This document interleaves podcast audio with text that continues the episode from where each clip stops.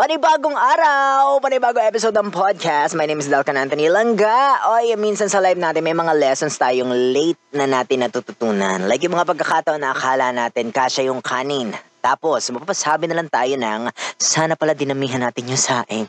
Ang sarap ng ulam. Diba mga late na natin natututunan, no? Late na yung lessons. Like, ay, sana pala ganito, diba? Ay, nako. Like, speaking of lessons na late na natin natututunan, pag-usapan natin yung eight lessons people learn too late in life. Ayan, we'll start with number one. Start agad tayo, parang hindi tayo nag-aaksin ng oras. Number one, important people come and go. And that's okay. Ayan ha, o pinagdaanan nyo na ba yan? Yung may isang taong importante sa buhay nyo, tapos diba all of a sudden, hindi na kayo nag-uusap. Oo, all of a sudden, hindi na kayo nagpapansinan. It's as if hindi kayo close once upon a time. Diba? Sakit no? Yung isang araw, kachismisan mo lang. Magkasama pa kayong sinisiraan yung isa niyong kaibigan. As parang magic, nawala siya bigla sa buhay mo. Sakit-sakit ng ganon. Ay, nako. Unfortunately kasi, diba, the most important people in our life can become strangers overnight. O, diba? English. Ay, nako. Pero on the other hand naman kasi, a stranger can become the most important person in our life overnight din. Ganyan yung ano, ganyan yung uh, magic na buhay. Sa isang snap, pwedeng may mawala. At the same time, diba, isang snap, pwedeng may dumating na panibago. Sabi nga nila, it's not about the time na in-spend you together para masabing importante na isang tao or para mag-stick yung uh, isang tao sa buhay nyo. Diba? Kasi may mga ganun eh. eight years mong kasama, nine years, ten years mong kasama, then pwedeng bigla siyang mawala.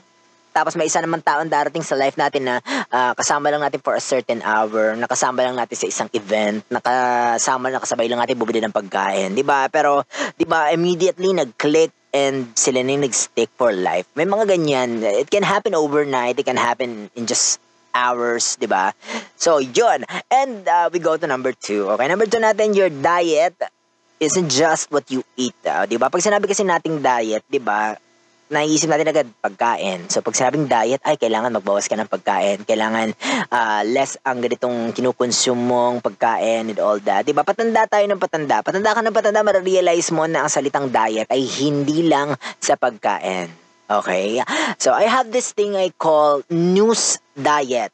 Oh, I have this news diet. I don't watch news. Sorry, talaga. Naka-unfollow ako sa lahat ng news-related page. Sa Facebook, sa Twitter, o kung saan man yan. Naka-unfollow ako. Hindi ako nanonood ng T V for news. O, diba? Ang dami na naman magwawala.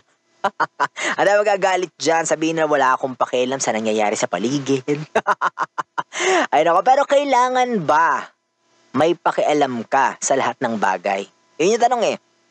Diba? Eh baka kaya palagi ka, 'di ba? Kaya ka laging stressed out, 'di ba? Kasi lahat ng bagay pinakialamanan mo. 'Di ba baka kaya ka laging stress, kaya ka laging galit, kaya ka laging, you know, uh, ano ba, uh, mainit yung ulo, ganyan. 'Di ba kasi lahat ng bagay pinakialamanan mo, lahat ng bagay may opinion ka. Lahat ng bagay kailangan uh, you know, you have something to say about it. You have, you know, pinag-iisipan mo ng uh, buong magdamag ang isang bagay. Diba? Kailan yung last time, ito ha, kailan yung last time na sumigla yung energy mo nung may nabalitaan kang binugbog kasi napagtripan lang? Diba? Kailan yung last time na napangiti ka nung may nabalitaan kang minaltratong tao? Diba? Pustahan tayo, walang time na gumanda yung pakiramdam mo sa mga ganitong balita. Kasi wala ka namang control, na wala ka namang control. Mga ganyang balita na hindi mo naman control yung outcome, wala ka namang kayang gawin, di ba? Pustahan tayo, walang time na gumanda yung pakiramdam mo nung nabalitaan mo to, napanood mo yung videos na ganito, di ba? Di ba hindi gumanda yung pakiramdam mo? Wala na bago sa buhay mo, kumbaga, na napanood mo, nabalitaan mo, yung mga bagay na wala ka namang control. Diba? Pero naapektuhan ka. Wala ka, wala siyang wala siyang ano, uh, ano ba, ambag sa buhay mo, wala siyang uh, naidadagdag sa life mo. Pero apektado ka nung nabalitaan mo, 'di ba? We have more than enough information na pumapasok sa utak natin in a single morning. Sa isang morning la, pagising mo pa nga lang sa umaga, eh, 'di ba? Isang scroll mo lang sa ano, sa cellphone mo, eh ang dami na agad information na papasok sa utak mo because 'di ba, we we're living in ano, in, in this world na uh, nandito na sa kamay natin, ha? Ito na, nandito na sa cellphone natin. Ang buong mundo, 'di ba? Makikita mo na agad kung ano nangyayari sa kabilang side ng ng mundo. 'Di ba? Alam mo na agad kung ano yung balita doon sa kabila niyong barangay, 'di ba? Eh nasa kama ka pa lang noon, 'di ba? Di ba five minutes ka palang nag-scroll sa Facebook? Di ba napakadaming information na pumapasok sa utak natin in a single morning pa lang. So why let negative information in? Di ba?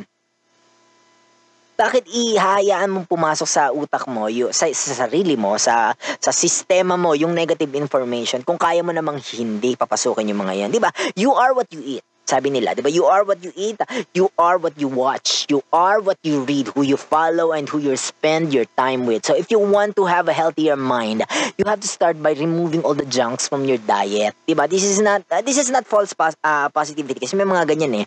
Like, ay, ano, hindi ka nag-i-intake ng mga negative, you're spreading false positivity. No, pumipili ka lang ng information na iaalaw mo na pumasok sa isipan mo, sa sarili mo, di ba? Pinangangalagaan mo lang yung mental health mo, yung sarili mo. Diba? So, diet, hindi lang siya sa pagkain. It's also sa mga bagay na binabasa mo, sa mga bagay na kinukonsumo on social media, on the daily, on the daily basis. Diba?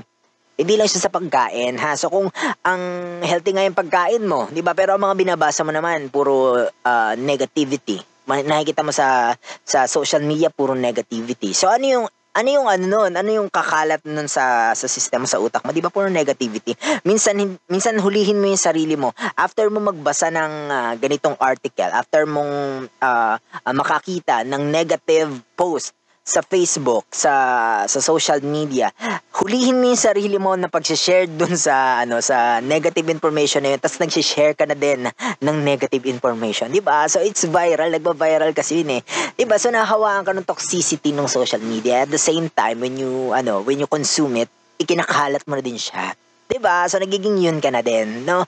So, yes, spread positivity lang, halangga. Okay, we move on to number three. You have to let people down to be happy. Oh, yan ang hindi alam ng karamihan. At dyan takot yung karamihan. Kaya yung kaya marami sa atin ang hindi lumiligay yung buhay, hindi nagiging uh, you know, masaya because you have to let people down eh para maging masaya eh. Kailangan meron ka may, madis may madidisappoint ka kasing tao to, in order to be happy. Diba? Tanggapin na natin yan na may mga choices tayo sa buhay na ikasasawi ng mga taong wala namang kinalaman sa choice na yon. Diba? Palagi ko ito sinasabi kasi hindi ka Hindi ka superhero na kailangan mo laging magparaya. Eh, di ba? Kasi ganun tayo eh, lalo na sa mga ano, lalo na sa Pinoy, di ba? Kailangan mo laging magparaya in order to make everybody happy, di ba? Meron tayong ganung ano, ganung tendency na kailangan lahat masaya sa mga desisyon ko, kailangan lahat happy sa mga choices ko sa life, di ba? Hindi pwedeng ma-disappoint ang mga tao, mga kaibigan ko, hindi pwedeng ma-disappoint. Di ba? Laging ganun, laging nating hinahanap yung approval ng iba. Diba? Kaya minsan di tayo nagiging happy. So ito yun, you have to let people down to be happy. Yun nga, hindi ka nga superhero na kailangan magparaya palagi. May mga choices tayo sa buhay na ikasasaya mo, pero sobrang against yung ibang tao, as if magigiba yung mundo nila pag dumaan ka sa path na yun. Diba? If may gusto kang gawin na ikalalig ikaliligaya ng buhay mo, diba? Gawin mo. Diba? Paano yung ibang tao, di ba? Lagi tatanong mo, eh, paano yung ano, ano paano yung sasabihin nila? Hayaan mo sila mga matay kakaisip na pinag sa pinagagawa mo sa buhay mo. Yun lang yun. Hayaan mo silang manood. Buti nga may audience ka eh, di ba? It's your life. It's your responsibility kung paano sasaya yan, di ba? As long as wala ka tinatapakang iba at uh, as long as sa tingin mo eh kagaganda ng estado ng buhay mo at ikaliligaya mo, yung alam mong walang masamang mangyayari sa buhay mo, yung alam mong ikagaganda ng life mo, ikai-improve ng kung paano ka nabubuhay araw-araw. At yun nga, most importantly, ikaliligaya ng buhay mo, di ba? Kahit mga matay ang mga anong yan. Hayaan mo sila. Diba, kahit pa hindi mo ma-meet yung expectations ng mga tao, do it. That's it. Number four, never let rejection lead to self-rejection. Again, number four, never let rejection lead to self-rejections. Ayan ha, eto na tayo sa usaping rejections. Diba, ayan na naman. Guys, ang isang uh, taong nakaranas ng rejection ay nagkakaroon ng takot sa rejection. Diba? And the person who fears rejection tends to run away before they can be rejected. O, diba? Napapa-English tayo dun, ha, guys? Alam nyo na, take down notes pag napapa-English. Pero di nga yan, ano? Pag uh, nakaranas ka na kasi ng, ng rejection, natatakot ka na kasi dun. Uh, and yun nga yung tendency na pag natakot ka na sa rejection, you run away from it before you even be, before you can be rejected. Diba? bago ka pa ma-reject, lumalayo ka na. Ganyan usually nangyayari sa pag-ibig. Yeah? Usaping pag-ibig na tayo. O diba, ganyan yung nangyayari yan. So, minsan, uh, takot ka nang ma-reject. So, dahil sa takot mo sa rejection, hindi ka na ulit sumusubok pumasok sa relasyon, di ba? Hindi ka na uh, nakikipag-interact sa mga tao, di ba? Hindi ka na, hindi ka na nanliligaw, di ba? Hindi ka na nagpapaligaw, di ba? Hindi ka na pumapasok sa, uh, sa zone kung saan pwede kang masaktan. Nandun ka lang lagi sa ano, nandun ka lang lagi sa safe zone, kung saan, wala, safe ka, doon ka, di ba? Tumatakbo ka na lang. Yun nga, dyan na nangyayari yung ghosting. Diba kasi takot ka na ma-reject, takot ka na, diba? So, you just run away na lang kasi mas madali. Diba? Alam mo yun, yung tipong ayaw mo nang sumubok kasi nga takot ka na masaktan. Ayaw mo na ulit i-try kasi baka mag-fail ka na naman. So, ending, diba? You run away. Pero akala mo, nakaiwas ka sa rejection, diba? Pero, diba, in reality, na-reject ka ulit, diba? You just got rejected again. This time, hindi na na ibang tao ng sarili mo. Diba? So, yan yun. Rejection, uh, nagiging siyang self-rejection. So, you do not let rejection lead to self-rejection. So, kung na-reject ka na, diba? Huwag mong hayaan na ikaw na mismo yung nagre-reject sa sarili mo. Kahit hindi pa man nangyayari, nare-reject mo na agad. Tinatapos mo na agad. Wala pa nga eh. Diba? Ganun yung nangyayari dun eh. Diba? This time, it's by yourself. Diba? You're doing it yourself. You're rejecting yourself. Diba? I talked about this rejection in my previous podcast episodes. Nandun din siya sa YouTube channel ko. You can check that out.